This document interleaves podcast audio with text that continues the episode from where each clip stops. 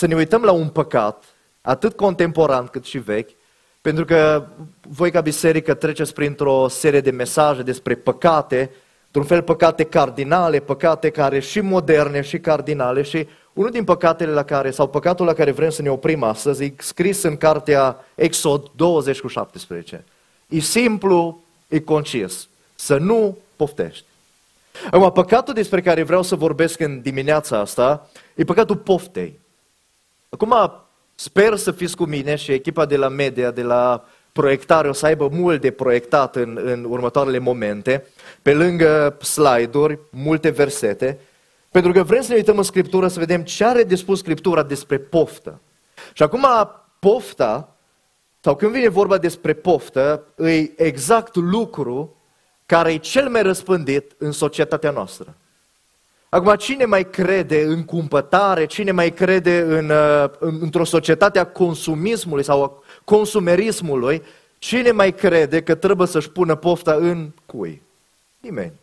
Cine mai crede că această, această poruncă, pentru că o să vedem imediat la definirea acestei pofte, Cine mai crede că pofta nu e doar pentru oamenii care au probleme sexuale, ci pofta e în toate categoriile vieții noastre? Și o să vedem imediat asta. Dragii mei, pofta, așa cum uh, vedeți și titlul, este mai mult decât o simplă dorință. Pofta este mai mult decât o simplă dorință, pentru că la baza cuvântului poftă, fie că luăm limbajul biblic, fie că luăm limbajul nostru, pofta e o dorință. Adică atunci când poftești, tu dorești. Doar că vedeți voi, în, în limbajul Bibliei, în special în Noul Testament, cuvântul poftă, nu intrăm neapărat în foarte multe detalii, dar e interesant asta, este un neutru, nu are gen, este un neutru care, într-un fel, poate fi pus într-un sens negativ și într-un sens pozitiv. În, în limbajul Noului Testament, cuvântul pentru poftă sau dorință e același. Cuvântul pentru poftă sau dorință e același. Și în funcție de context, pofta sau dorința poate fi pozitivă sau negativă. Și dacă ar fi să ne uităm în Sfânta Scriptură, există un text pe care vreau să-l afișez, numeri 11 cu 4 până la 6 și să-i dăm un pic așa, și te rog să afișezi și pe, pe ecranul ăsta versetele, să nu mai uh, muta prea mult din Scriptură, să vedeți de fapt cum o dorință poate deveni o poftă care să fie în, con- în contradicție cu porunca lui Dumnezeu. Adunătorii de oameni spune cuvântul lui Dumnezeu, pentru că atunci când Israel a plecat din Egipt, cu ei ori mai pleca și alții care nu erau din Israel. Și spune cuvântul lui Dumnezeu așa, adunătorii de oameni care se afla în mijlocul lui Israel, i-a venit ce? Pofta. I-a venit pofta, ba chiar și copiii lui Israel au început să plângă și să zică, cine ne va da carne să mâncăm? Acum fii atent la, la cuvântul ăsta ne aducem aminte de pești pe care îi mâncam în Egipt și care, ne costau, care nu ne costau nimic, de castraveți, de pepen, de, uh, de praj, de ceapă într-un fel și de usturoi. Acum, uită-te ce spune cuvântul lui Dumnezeu, uită-te la ce nevoi au oamenii ăștia. Carne, legume, e combinația perfectă, și carne și legume, și legume verzi, nu cartofi prăjiți, care sunt cei mai răi. Dar oamenii ăștia aveau niște dorințe și îți dorințe naturale. Tu ai nevoie de carne. Acum gândește-te dacă nu ești vegetarian. Da? Ce ar însemna o duminică dimineața, o duminică între programe, fără pulpă, fără un cotletaș acolo frumos pus, fără o supă de tăieței făcută de pe o găină de casă, nu de aia galbenă, așa o supă, dar vă fac poftă deja. Astea sunt dorințe naturale. Noi avem dorințe. Uitați-vă la oamenii ăștia, ăștia într-un fel doresc niște lucruri naturale, dar dorința lor e copleșită de poftă, niște lucruri bune, când îți poftite, devin lucruri păcătoase. Și Dumnezeu spune cuvântul lui Dumnezeu că începe să mânie. Începe să aibă o mânie Dumnezeu. Dumnezeu să mânie pe copiii lui Israel. De ce? Pentru că deși exista o dorință bună, oamenii ăștia începeau să poftească. Și gândiți-vă cât de mult să plâng ăștia. Ni se usucă sufletul. Atât de mult dorim, atât de mult poftim, sunt niște plângăcioși, sunt niște oameni care sunt gata să răzvrătească, sunt niște oameni peste care gândurile, sentimentele vin așa ca un, ca un val, ca un torent și oamenii ăștia nu mai gândesc limpede, oamenii ăștia nu mai relaționează limpede, oamenii ăștia doresc acum, aici, aia poftă. Un lucru bun, ca mâncarea, o dorință, poate deveni rea, pofta. Pentru că, de fapt, când Scriptura spune să nu poftești, tot timpul se leagă de a merge un pas mai departe decât dorința. Și vreau să, vreau să intrăm în, în, în, pentru că o să am patru puncte și sper să nu vă pierd, sper să vă țin atenți. În primul rând, haideți să definim pofta. Pentru că e important să definim pofta, mai ales într-o, într-o biserică pentecostală sau nu numai evanghelică, care atunci când vorbește despre poftă, și dacă ar fi să scrii uh, pe internet predici despre poftă, vreau să spun că 99% din predici îs despre sexualitate. Când vine vorba, să, când vine vorba despre poftă, în orice predică, fie că sunt predicatori din America, fie că din România, central pentru ei în mesaje este pofta sexuală. Și vreau să spun că nu e chiar așa. Și de aceea avem nevoie să ne lăsăm definiți, să definim termenul ăsta prin prisma Scripturii și în primul rând te rog să afișezi din nou Exod 20 cu 17. Asta ne ajută să definim ce înseamnă poftă în concepția lui Dumnezeu, pentru că textul din Exod ne ajută să înțelegem de ce pofta este mai mult. Pofta nu se referă doar la dorința sexuală, ci uitați-vă, uitați-vă în versetul ăsta la ce se referă pofta. În primul rând, uitați-vă cum începe, să nu poftești casa aproapelui tău. Să nu poftești casa aproapelui tău. Ce-i casa? Un bun, o proprietate. Când poftești casa aproapelui tău, asta se cheamă pofta de avere, lăcomia de bani. Deci când vorbim despre poftă, dragii mei, nu vorbim doar despre sexualitate, vorbim despre pofta de avere. Mai mult, uitați-vă cum continuă textul. Să nu poftești nu doar casa aproapelui tău, nevasta aproapelui tău. Aici intervine domeniul sexual. Când poftești nevasta aproapelui tău, poftești într-un mod sexual. Mai mult, și aici e o, o chestie interesantă, nici robul lui, nici roaba lui nici uh, sclavul, nici boul, nici asinul, nici măgarul, da, acolo traducea Cornilescu. Acum, ce înseamnă pentru israeliți să ai rob, roabe, bou, măgar? Succes. Gândește-te la un om care te uiți la el, tu ai un rob în casa ta, tu ai un sclav, tu poate ai un măgăruș și ăla începe să aibă vreo 5-6 boi, vreo 10 sclavi, vreo 10 măgăruși, vreo o mie de oi, știi ce e ăla? Un om de succes. Și ce spune Scriptura? Să nu poftești. Dacă vrei succesul aproapelui tău. Și continuă, niciun alt lucru care este al aproapelui tău. Aici eu văd pofta care e născută din nemulțumire. Da, există o poftă de avere, casa semenului tău, există o poftă sexuală, soția semenului tău, există o poftă a succesului, sclavul, sclava, boul, asinul uh, aproape lui tău și există și o poftă născută din nemulțumire. Ori de câte ori te uiți la viața ta și la viața altuia, se activează pofta și pofta asta e activată de nemulțumire pentru că tu ești veșnic nemulțumit.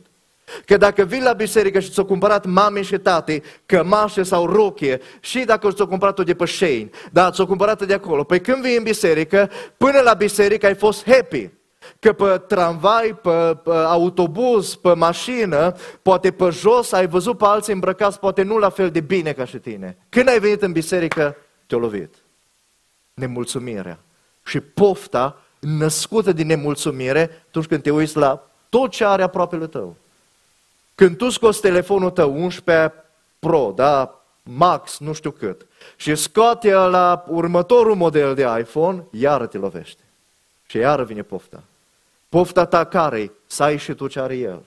De aia, dragii mei, când definim pofta, o definim în următorul mod, că ea nu se referă doar la dorințele sexuale. Oprește-te să crezi că pofta e doar dorință sexuală.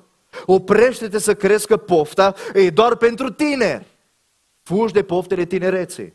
Ascultă-mă, Biblia vorbește despre poftele alea, dar Biblia vorbește despre mai multe pofte în care fie la 70 de ani, fie la 20 de ani, fie la 18 ani, tu și cu mine ne putem încadra. Dar hai să dăm o definiție poftei și uitați-vă pe, pe ecran. Când devii, pofta poate fi definită în felul următor, când devii atât de preocupat de ceva, încât îți este afectată perspectiva asupra tuturor celorlalte lucruri, ai trecut de la dorință la poftă.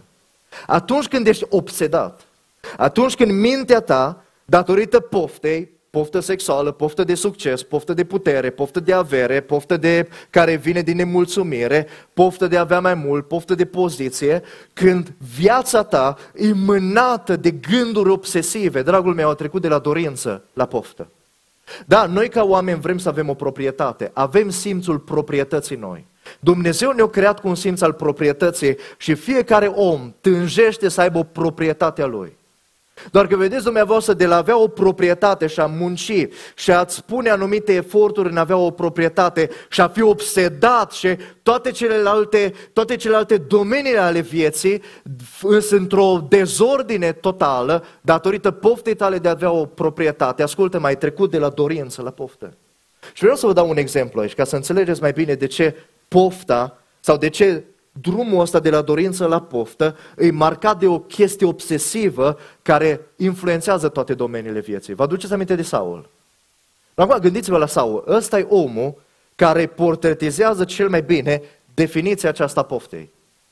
Omul care era împărat, omul care era rege și omul care are o poftă, succesul. Vă duceți aminte de la războiul cu Goliat, David vine și Saul vine în cetate și sunt câteva femei care cântă, Saul bate miile lui și David zecile de mii și dintr-o dată se activează ceva în gândul lui Saul, succesul.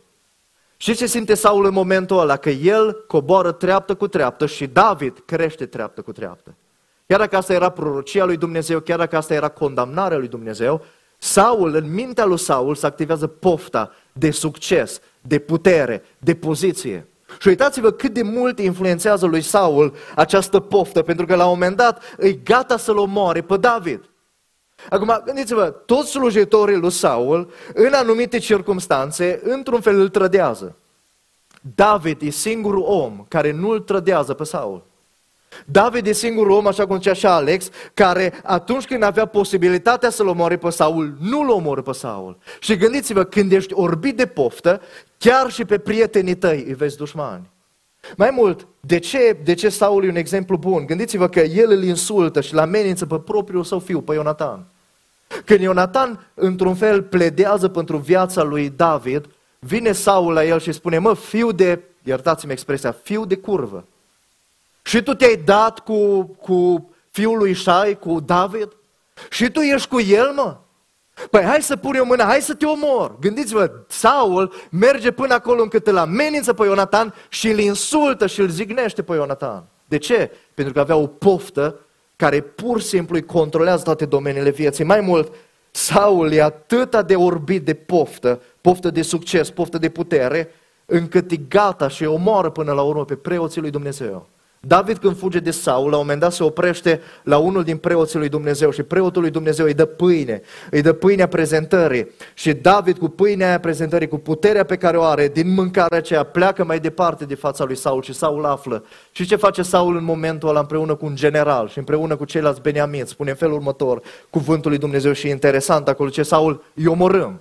Și oamenii care erau cu Saul, spune cuvântul, zice, dau doi pași în spate. De ce? Pentru că și-au dat seama Saul care dă porunca e un om, hai să-l numim acum la începutul predicii, nebun. Pentru că o să vedem că în spatele nebuniei lui, lui Saul și în spatele nebuniei pe care pofta o creează, e de fapt altceva. Dar Saul era atât de obsedat, Saul devine atât de preocupat, încât toate celelalte domenii ale vieții îs afectate. Saul omoară preoții lui Dumnezeu. De ce? Pentru că poftește. Dragii mei, când vorbim despre poftă, repet, este ceva de care ești atât de preocupat, atât de axat pe lucrul ăla, atât de mult ți-l dorești, încât toate celelalte domenii ale vieții sunt afectate de pofta ta. Și acum gândește-te, locul tău de muncă între dorință și poftă. Dorința ta de, nu știu, succes. Toți vrem succes, toți vrem să fim cap și nu coadă, nu? Toți avem o nevoie de succes. Avem împlinire datorită succesului, dar succesul ăsta poate deveni de la o dorință poftă și faci totul ca să ai succes. Gândește-te la poftă. Gândește-te cât ești de obsedată sau de obsedat pentru a-ți împlini o dorință pe care Dumnezeu a pus-o în inima ta, în viața ta, dorința sexuală și dorința de relație intimă, relație într-un fel de dragoste, relație intimă, relație apropiată cu o persoană de sex opus, cu care să întemeiezi o familie. E dorință. E o dorință pe care Dumnezeu o pune în viața ta, dar ascultă-mă, ce faci ca să-ți împlinești dorința aia? Cât ești de obsedat sau de obsedată? Cât, cât de mult ți se influențează întreaga viață doar ca să-ți împlinești o dorință. Cât de mult ți se, ți se influențate postările, vestimentația, atitudinea, limbajul, agenda de telefon, ce ai pe WhatsApp, aplicațiile pe care le folosești, pentru că ascultă-mă, de la dorință la poftă e un pas mic. Și cum îți dai seama, cum am definit asta? Fiind obsesie, un gând care pur și simplu influențează toate celelalte domenii ale vieții. Ori de câte ori vei la biserică, în loc să stai în relație cu Dumnezeu, în loc să stai în comuniune cu Dumnezeu, fie îți fug ochii după posibile candidate sau candidați, fie îți, fug, îți fuge mintea doar la posibile idei de afaceri, fie îți fuge mintea doar la uh, cum, să mai, cum să mai câștigi, ce teren să-ți cumperi poate, fie îți fuge mintea da, de la o casă cu un etaj la o casă cu două etaje și cum să ajungi să fie acolo, fie îți fuge mintea de la mașina ta pe care o ai, fie că e o mașină bună din 2012, cum să-ți iei o mașină din 2016 și întreaga ta viață și existență e influențată. De ce? De poftă. Dorința te împinge să faci mai mult. Dorința te împinge să fii dependent de Dumnezeu. Pofta te împinge să fii atât de obsedat de lucru pe care îl dorești, încât toate celelalte domenii ale vieții devin un haos. Vreau să întreb în dimineața asta, care-i asemănarea între tine și Saul? Sau care e diferența între tine și Saul? Când vine vorba de lucrurile din viața ta, când vine, când vine vorba de, de gândurile din viața ta, de dorințele din viața ta, cât te asemeni și cât mă aseamăn cu, da, cu Saul, sau cât mă diferențiez de Saul. Cât de mult îmi doresc lucrurile care sunt în mintea mea și în mintea ta, cât de mult ți le dorești. Până unde ești dispus să, să sacrifici, până unde ești dispus să mergi pentru a-ți împlini dorințele. Și oare dorințele tale au devenit sau n-au devenit pofte, astăzi, în prezent? Haideți să trecem la al doilea punct. Sunt patru puncte în dimineața asta, da, am definit pofta și un lucru important pentru care am definit pofta este asta, să înțelegeți, dragii mei, că nu-i doar pentru tineri mesajul, nu-i doar pentru cei care au pofte sexuale, nu-i doar pentru cei care se confruntă cu poftele uh, trupului, ale firii pământești pe care le punem ca fiind poftele sexuale, ci pofta intră subtil în toate domeniile vieții noastre. Și acum hai să ne uităm la adevărul despre poftă. Și acum vă rog, dacă aveți scriptura la dumneavoastră, să o deschideți la Iacov, pentru că e un text interesant în Iacov, care ne poate arăta câteva adevăruri despre poftă, dar nu numai în Iacov o să rămânem, o să folosim mult Scriptura. Iacov 1 cu 12 până la, până la 18. Uitați ce spune cuvântul lui Dumnezeu ca să avem un adevăr despre poftă. Ferice de cel ce rabdă ispita, că după ce a fost găsit bun, și aici termenul de ispită, ferice de cel ce rabdă ispita, este termenul de testare. Noua traducere și alte traduceri deși și aceste două termene, ispită și încercare, au la bază același cuvânt, uitați cum continuă cuvântul lui Dumnezeu, că după ce a fost găsit bun, va primi cununa vieții pe care a făgăduit-o Dumnezeu celor ce iubesc. Și acum gândiți-vă, testarea, aici e termenul de testare. Priviți versetul ăsta din prisma testării. Ferice de cel ce trece testul. Dumnezeu testează, spunea la un moment dat un autor creștin, Dumnezeu testează pentru a scoate cei mai buni din noi. Dumnezeu ne trece prin teste, Dumnezeu ne trece prin încercări pentru a scoate cei mai buni din noi și uitați cum continuă cuvântul lui Dumnezeu. Nimeni când este ispitit, aici e termenul negativ de ispită, să nu zic că sunt ispitit de Dumnezeu, căci Dumnezeu nu poate fi ispitit ca să facă răul și El însuși nu, nu ispitește pe nimeni, ci fiecare este ispitit când este atras de pofta lui însuși și momit. Apoi pofta când a zămislit, dă naștere păcatului și păcatul odată înfăptuit aduce moarte. Și continua autorul ăsta creștin și spunea în felul următor. Dumnezeu testează să scoată cei mai buni din noi. Diavolul ne ispitește pentru a scoate cei mai rău din noi. Dumnezeu te testează să scoată cei mai buni din tine. Îți dă o boală ca să scoată cei mai buni din tine. Îți dă, o, îți dă poate o ușă închisă ca să scoată cei mai buni din tine, să te lipești mai mult de el. Diavolul îți aduce ispite. Diavolul te momește, ațățând poftele tale pentru a scoate cei mai rău din tine. Pentru că Dumnezeu vrea să, laude, să se laude cu tine cum s-a lăudat cu Iov, Diavolul vrea să te înjosească, cum o încerca să-l înjosească pe Iosua în fața lui Dumnezeu, în Zaharia. Dragii mei, între ispită și încercare e o diferență. Dar ascultați-mă, adevărul despre, despre, despre poftă din textul ăsta e următorul. Pofta, în primul rând trebuie să, trebuie să înțelegi un lucru, pofta are sediu în firea ta pământească. Pofta are sediu în firea pământească și sunt multe texte care vorbesc despre asta. Asta spune Pavel în Galaten 5 cu 16 și 17. Există o poftire a firii pământești. În firea ta pământească există poftă. În firea ta pământească există poftă și pe lângă adevărul ăsta, mai mult pofta asta îi ațățată, este ceea ce zgândărește diavolul noi. Cum e numit diavolul în Matei când Iisus Hristos este ispitit? Ispititorul. Ascultă-mă, orice ispită din viața ta, în spatele ispitei din viața ta, chiar dacă sună ciudat, chiar dacă poate unii vă sătura să auziți asta de adevărul Scripturii, în spatele oricărei ispite stă un demon. În spatele oricărei ispite stă un demon care ce face? Înțelege un lucru, dragii mei, demonul e o forță exterioară care vrea să atingă un domeniu interior din viața noastră și care e prima lui cale prin care atinge domeniile din viața noastră este prin firea pământească. Și ce face cu firea pământească? Vrea să o zgândărească. De ce? Pentru că știe că acolo, în firea pământească, există poftă.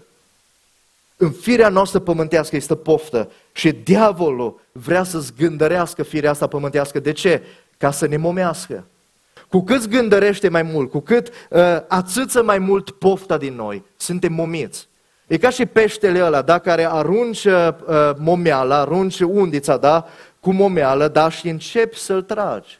Îs tot felul de momel. De ce? Pentru că ăla e procesul ispitirii. Diavolul te ispitește. Pentru că el știe un lucru. Scopul, scopul e păcatul. Diavolul te ispitește prin momire, ațățând firea ta pământească cu poftele ei, pentru că știe diavolul un singur lucru, că pofta, ascultă-mă bine, diferența încă o dată între poftă și dorință, pofta poate fi împlinită doar pe calea păcatului. Dorința poate fi împlinită când e pozitivă doar prin voia lui Dumnezeu. Pofta poate fi împlinită doar și numai prin păcat. Gândește-te la pofta sexuală.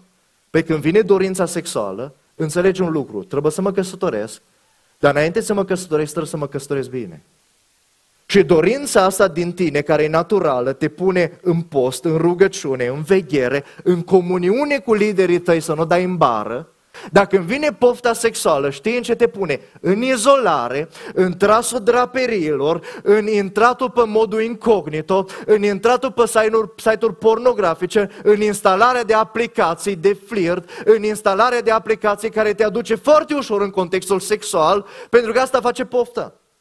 Dragul meu, Dumnezeu când pune o dorință în tine, o vrea să o și împlinească prin calea Lui. Dacă Dumnezeu a pus în tine dorința de a face bani și a pus în tine o dorință de a-ți câștiga existența, Dumnezeu vrea să-ți împlinească dorința aia prin mijloacele Lui. Și așa cum zice cartea Proverbe, mai bine, mai bine o bucățică de pâine, o bucățică de coajă, dar cu pace, decât multe averi, dar cu ceartă, cu stres, cu tot felul de gânduri, că dacă vine anaful peste mine, că dacă vine nu știu cine peste mine, pentru că, dragii mei, ori de câte ori pofta concepe în tine, ori de câte ori pofta vine și începe să fie activă în tine, trebuie să înțelegi un lucru. Pofta nu poate fi împlinită decât prin păcat. Dorința, în schimb, pe care Dumnezeu o pune în tine, este împlinită doar alegând voia lui Dumnezeu. A fi ispitit nu-i anormal. Uitați-vă la Isus, uitați-vă la apostoli, uitați-vă în cuvântul lui Dumnezeu. A fi ispitit nu e anormal, dar a pofti este anormal și este păcat. Și te rog să afișez Matei 5 cu 27 la 28. Dragii mei, evreii aveau un gând despre poftă. Că pofta e păcat în momentul în care îl înfăptuiești. Și vine Iisus Hristos și dărâmă conceptul ăsta. Și aici e un principiu și puneți-l pe orice fel de poftă. Ați auzit că s-a zis celor din vechime să nu prea curvești. Și iată ce zice Iisus, dar eu vă spun că oricine se uită la o femeie ca să o poftească, a și prea curvi cu ea în inima lui. Ascultă-mă, ăsta ia ca un principiu. Și te rog să-l pui pe toate domeniile vieții. Dacă spui că nu-i păcat, că n-am dat încă tunul ăla de nu știu câte mii de euro, Dar l-am poftit din toată inima mea și când mă uit la oamenii de afacere, când mă uit la anumiți oameni din lume, din lumea asta laică, când mă uit la cum au reușit ei în viață și poftesc, ascultă-mă, în inima ta ai păcat. Chiar dacă încă n-ai făcut păcatul. Când vine vorba de, de domeniul sexual, e clar, e negru pe alb. Iisus Hristos spune că nu trebuie doar să comiți păcat, doar să ajungi să dai frâu pofte și să ajungi în păcat, ci de ajuns să-ți iei pofta în inimă. Nu-i anormal să fii ispitit, dar e anormal să trăiești o viață călăuzită de pofte. De ce? Pentru că revenim la definiție. Pofta e acel lucru care atât de mult pune stăpânire pe mintea ta, pe inima ta, pe gândul tău, încât toate celelalte domenii ale vieții sunt influențate. De aia pofta e păcat și dacă nu i-ai dat curs poftei. Și dacă încă n-ai ajuns într-o funcție de, nu știu, de, de conducere, de succes, și dacă încă n-ai, n-ai ajuns să curvești, și dacă încă n-ai ajuns să furi, și dacă încă n-ai ajuns să faci tot ceea ce în inima ta ți-ai propus să faci, dacă e poftă în inima ta, dăm voie să spun un adevăr, un adevăr care trebuie să te elibereze în dimineața asta. Asta e păcat. Și când înțelegi că asta e păcat, înțelegi că există soluții. Pofta, dragii mei, da, am spus că e în firea pământească, diavolul zgândărește pofta, pentru că pofta poate fi împlinită doar prin păcat.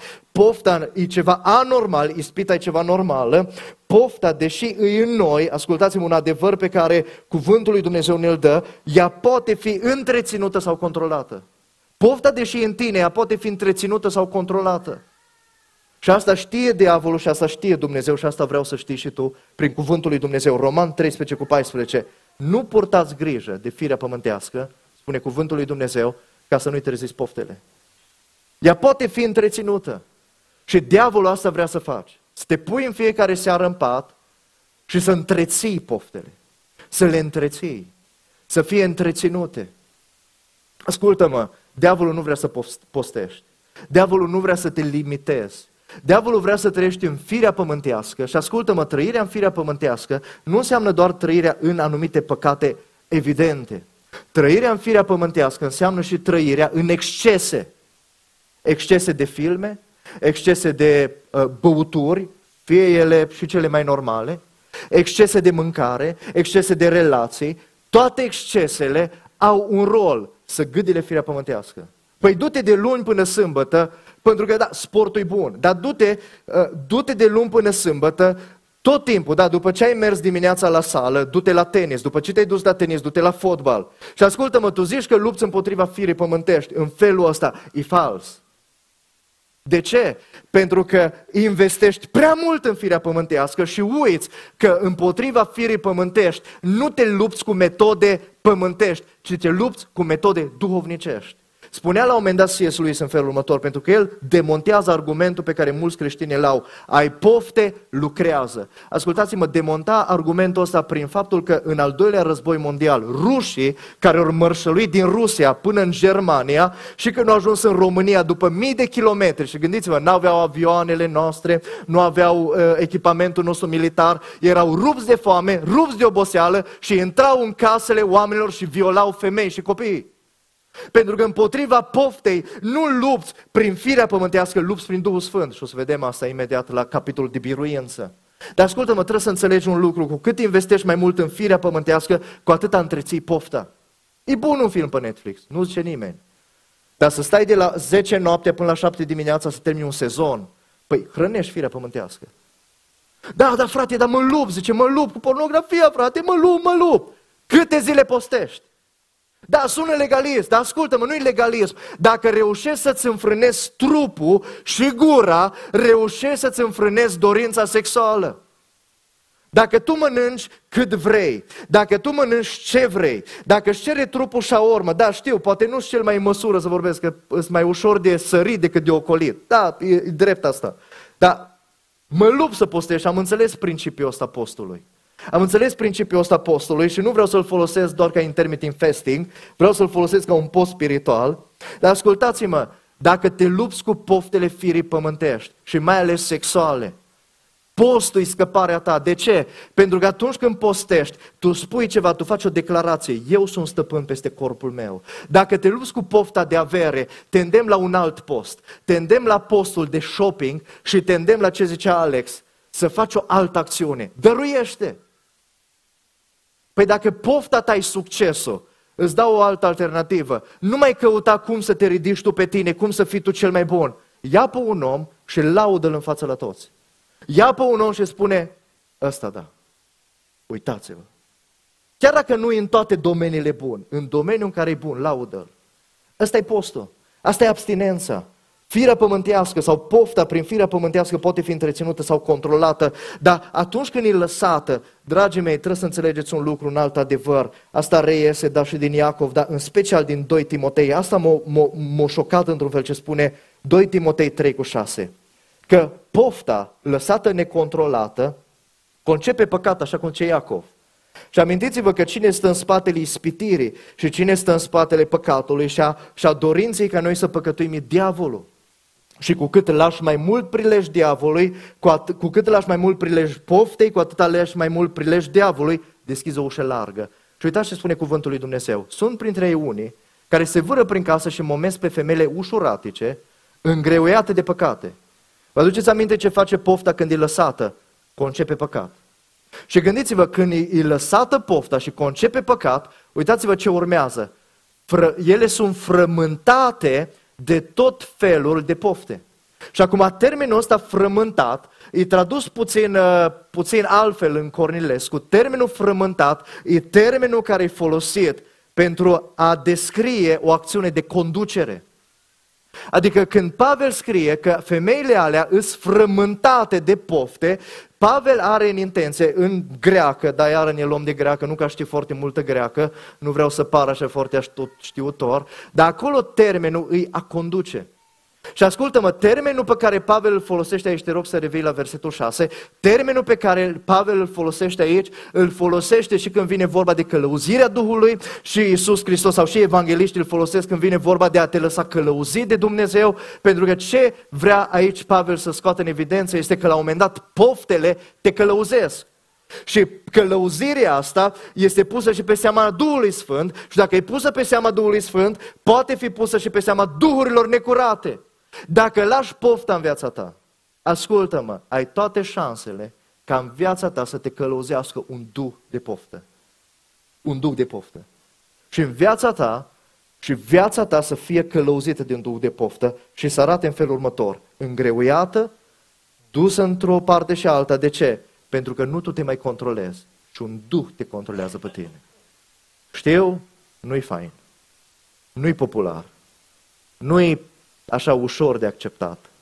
Dar ascultă-mă, cu cât întreții mai mult pofta din viața ta, dai prilej diavolului în viața ta. Aduce-mi aminte ce zice Pavel în Efeseni 4. Nu lăsați ca soarele să pună peste mânia voastră. De ce? Ca să nu dați prilej diavolului. Poți să dai locuri diavolului în viața ta, lăsând pofta necontrolată. Și pofta aia te poate conduce și să scălăuzească viața. Dar vreau să ne mai uităm la încă un aspect perspectiva asupra poftei. Da, definim pofta, înțelegem adevărul despre poftă și de ce am, am ținut să avem un adevăr despre poftă? Pentru ca să înțelegi un lucru, nu poți să dai vina pe Dumnezeu. Dumnezeu te-a creat cu dorințe.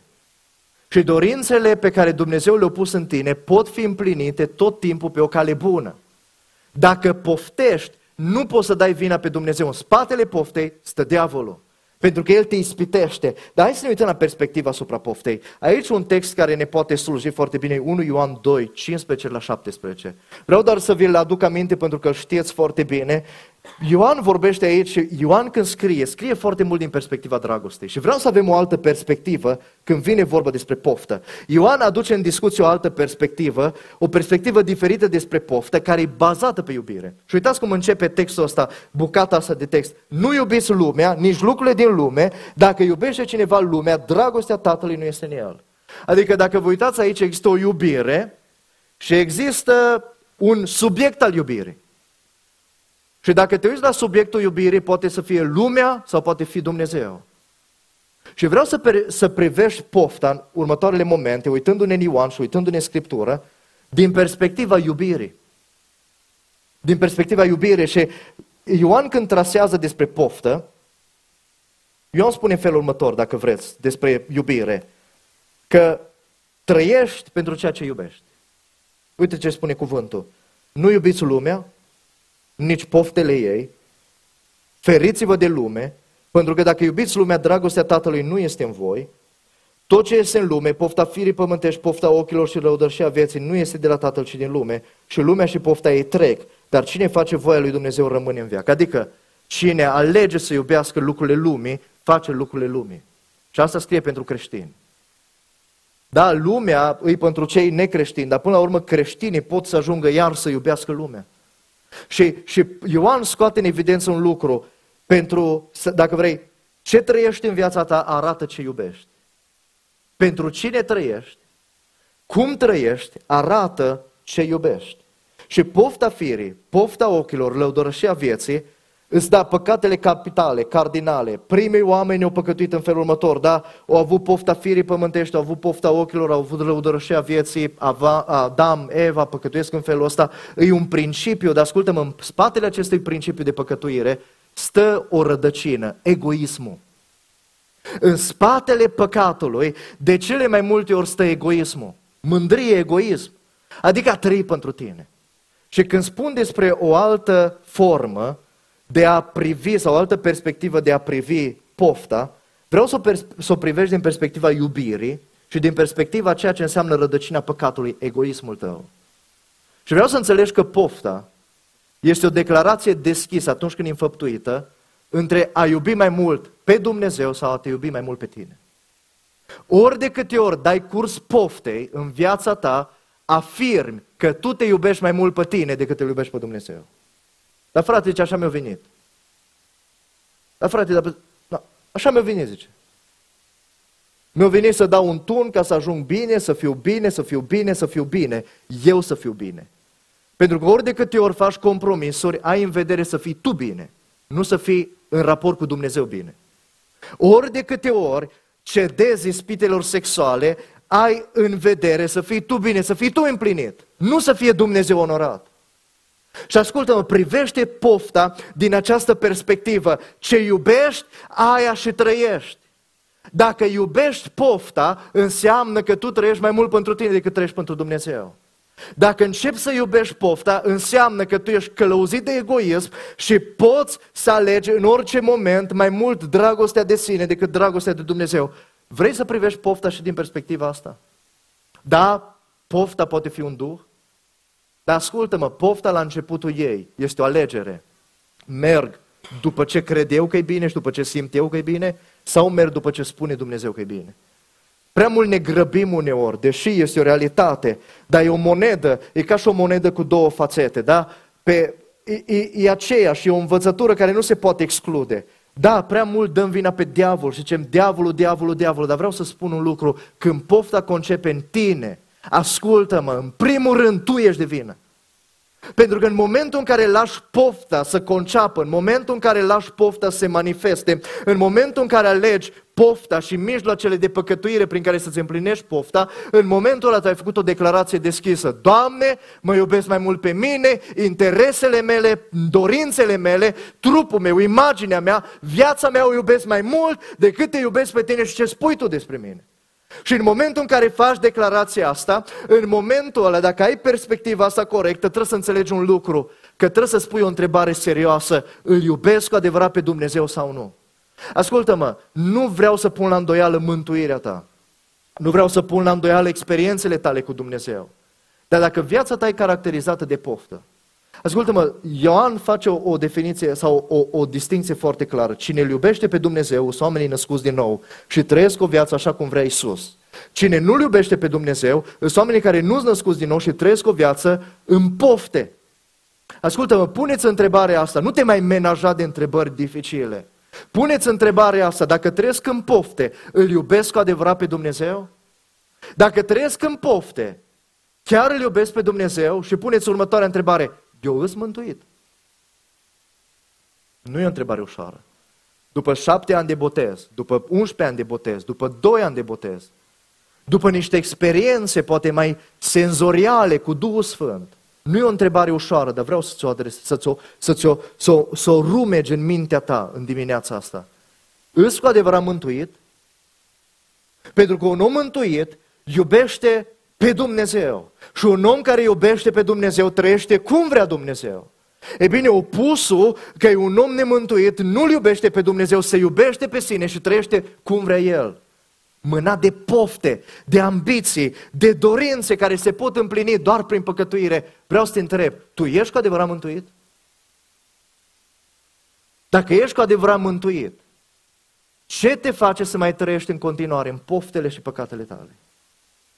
Schimbă perspectiva despre poftă. Și hai să terminăm într-o, într-o notă pozitivă, pentru că da, am văzut definiția, am văzut adevărul despre poftă, am văzut o perspectivă nouă prin care să privim pofta, perspectiva iubirii, fie îl iubesc pe Dumnezeu, fie mă iubesc pe mine și dau curs poftei sau opresc pofta.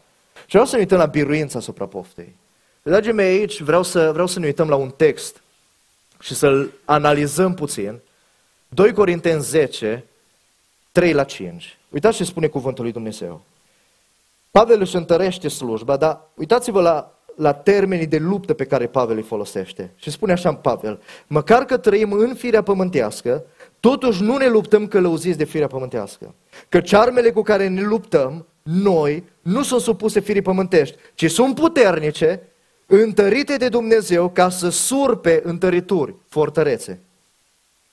Noi răsturnăm izvodirile minții și orice înălțime care se ridică împotriva cunoștinței lui Dumnezeu și orice gând îl facem rob ascultării de Hristos. Biruința asupra poftei. Dragii mei, vreau să, vreau să înțelegeți un lucru pe care l-am făcut și în, înainte, în adevărul despre poftă. Trebuie să înțelegeți un lucru. Pofta îi în firea ta pământească. Dar pofta poate fi și un duh care se lipește de viața ta. Și în momentul în care înțelegi asta, înțelegi că biruința în domeniul poftei trebuie să fie atât un război spiritual și ai nevoie de eliberare, cât și un proces de ucenizare și ai nevoie să dobândești o gândire duhovnicească în Hristos. Asta spune textul din Corinteni 2. Prezintă foarte bine acest lucru. Textul din Corinteni 2, uitați-vă cum, cum începe, da? Avem niște arme întărite de Dumnezeu ca să surpe fortărețile, întăriturile diavolului. Adică avem niște arme prin care atacăm, lovim în întăriturile diavolului. Și continuă Pavel, nu se oprește doar atât. Noi mai facem ceva, nu doar ne eliberăm și căutăm eliberare, ci facem altceva. Răsturnăm izvodirile minții. Și orice înălțime care se ridică împotriva cunoștinței lui Dumnezeu și orice gând îl facem rob ascultării de Hristos. Adică nu doar ne luptăm și ne eliberăm, noi ne transformăm și înțelegem că există un proces de ucenicie. Te rog să afișezi Apocalipsa 12 cu 11. Uitați-vă și să spiritualizăm puțin versetul ăla, pentru că cuvântul mărturiei lor acolo poate fi tradus și altfel, sau poate putem să înțelegem altceva. Uitați, prin ce este biruit diavolul? Pentru că înainte este vorba despre biruința asupra diavolului. El, ei l-au biruit prin sângele mielului. Pe când cer sângele mielului? Când vrei să rupă legăturile. Adică ei l-au biruit prin eliberare. Dar continuă și l-au biruit prin alt, și prin altceva, prin cuvântul mărturisirilor. Adică ei ce mărturiseau? Mărturiseau, așa cum zice crezul nostru, mărturisesc un Dumnezeu tot puternic, mărturisesc un botez, dar mărturisesc, mărturisesc și mărturisirea lor era bazată pe cuvântul lui Dumnezeu.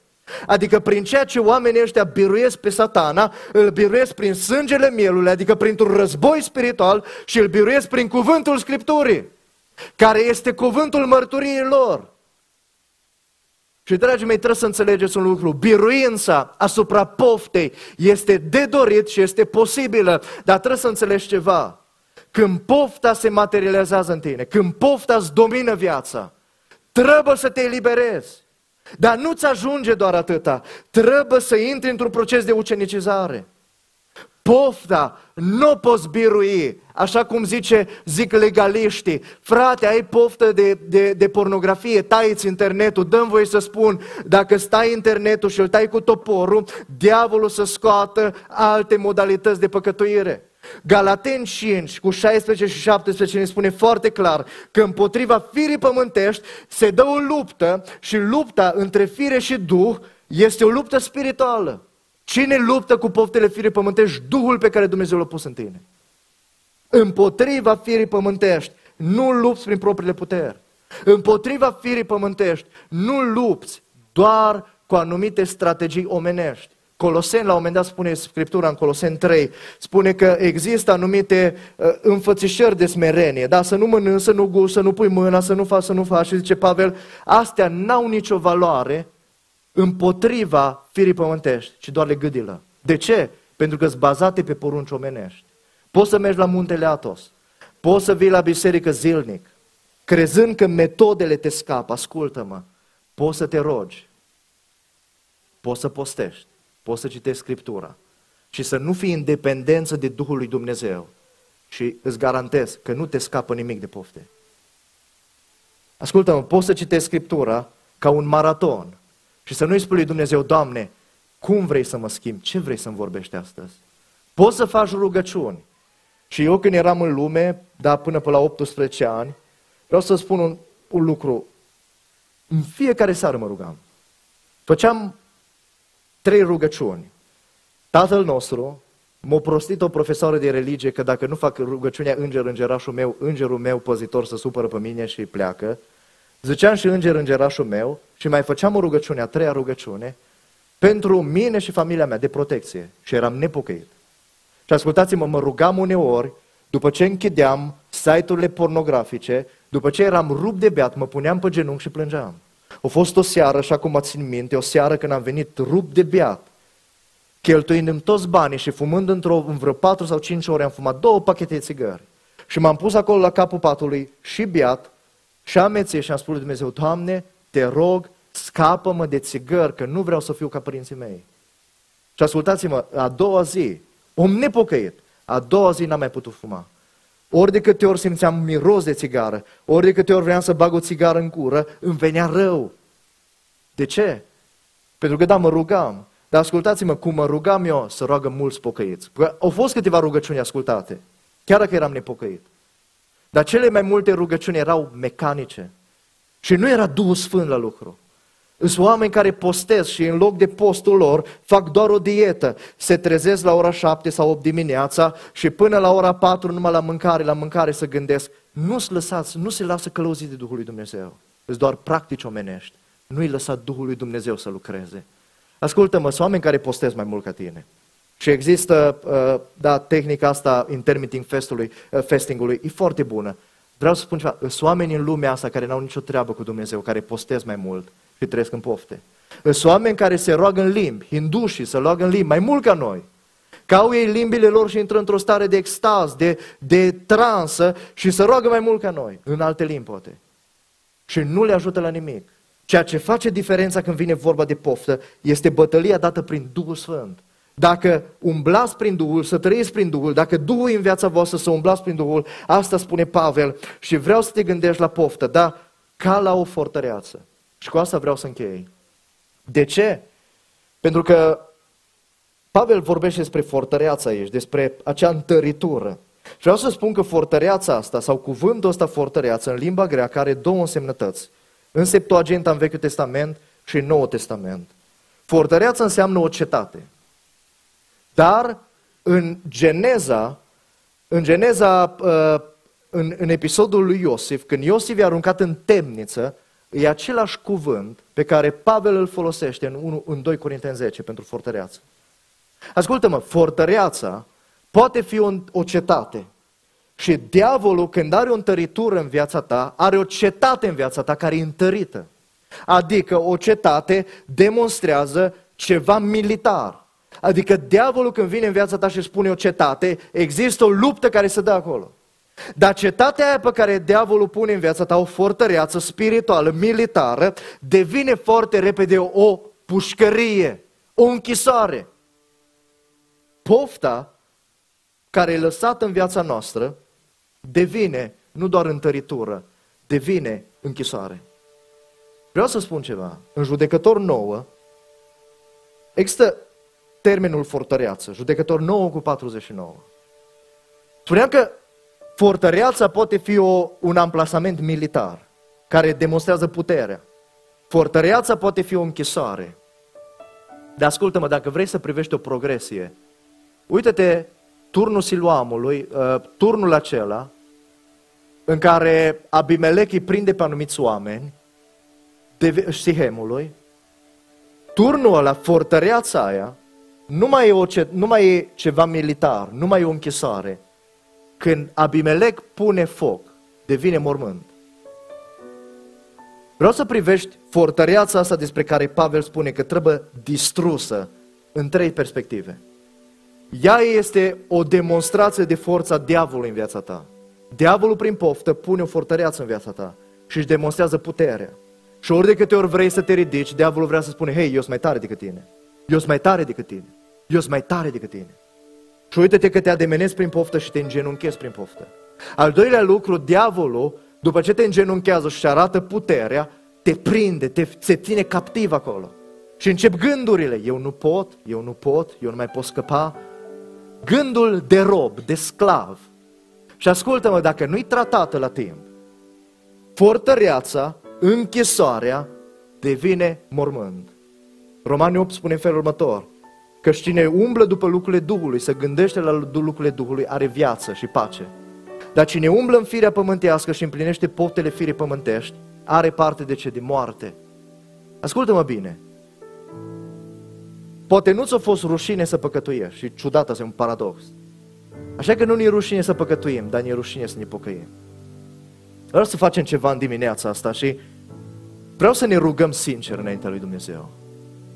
Îmi plănuiam să termin o leacă mai repede, pentru că vreau să fac o chemare în dimineața asta. Știu că nu e confortabilă, dar ascultă-mă, cum nu ți-a fost rușine să păcătuiești, vreau să spun altceva. Nu-ți fie rușine să te pocăiești. Zicea la un moment dat Luterului Melanton, un, un apropiat de-al lui, zice, Melanton, păcătuiește cu toată întrăsneala, dar pocăiește-te cu și mai multă întrăsneală. Adică, dragii mei, păcătuim uneori cu atâta întrăsneală și ne pocăim cu atâta rușine.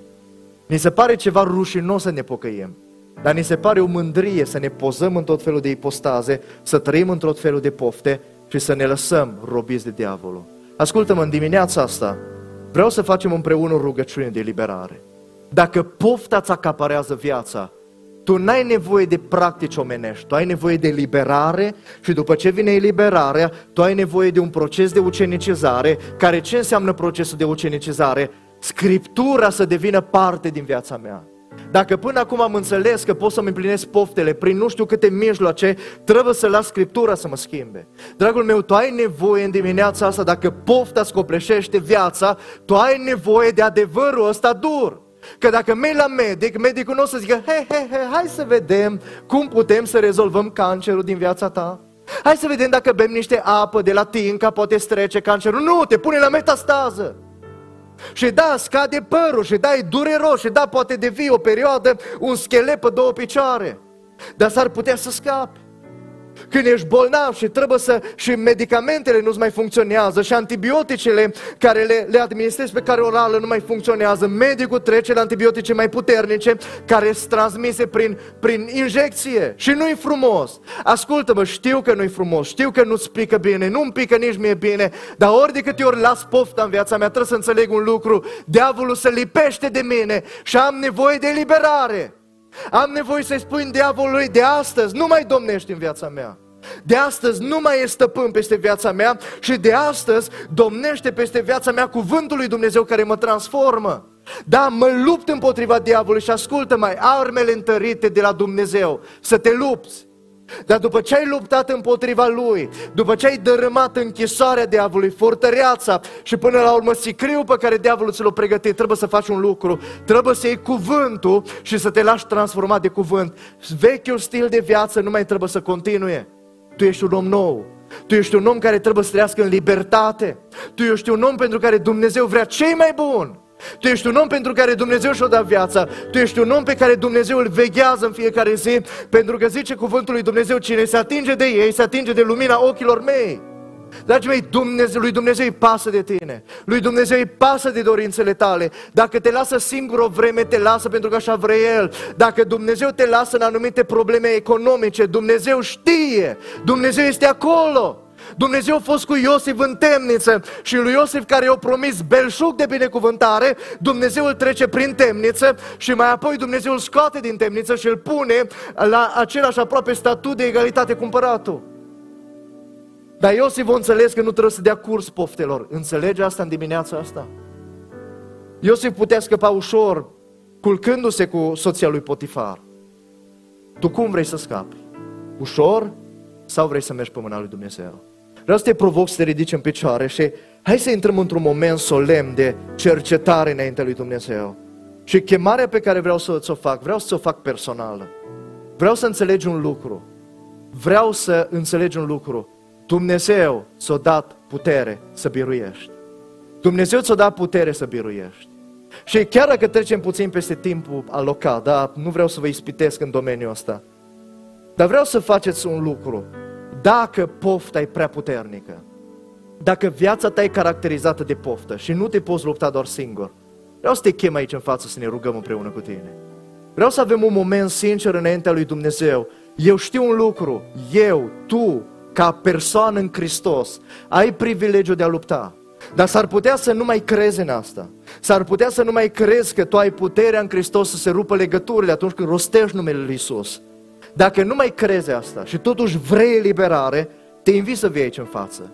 Dar înainte de a veni aici în față, te îndemn la un lucru. Te îndemn la un lucru să înveți să lupți din punct de vedere spiritual. Nu, nu, nu, nu, ne, nu ne crește inima noi și nu ne cresc gradele dacă veniți aici în față. Nu e asta bucuria mea. Știți care ar fi bucuria mea? E să nu iasă nimeni în față, ci toată lumea din sală să aibă o confruntare cu diavolul și nu doar să aibă o confruntare cu Duhul acesta de poftă, să aibă o biruință. Pentru că Dumnezeu vrea să te facă biruitor, dar pentru că sunt în trupul lui Hristos, ai toată libertatea să vii aici în față. Deci vreau să intrăm în rugăciunea asta. Mă voi ruga, mă voi ruga la microfon. Te vei ruga acolo în sală și ascultă-mă, roagă-te pentru poftele tale. Roagă-te pentru pofta aia poate sexuală. Poate ai o poftă ne, ne, care nu înțelegi de a mânca și ori de câte ori ești stresat, evadarea ta este în mâncare. Ascultă-mă, s-ar prea putea să fie un duh acolo. Luptă-te cu el. Biru el.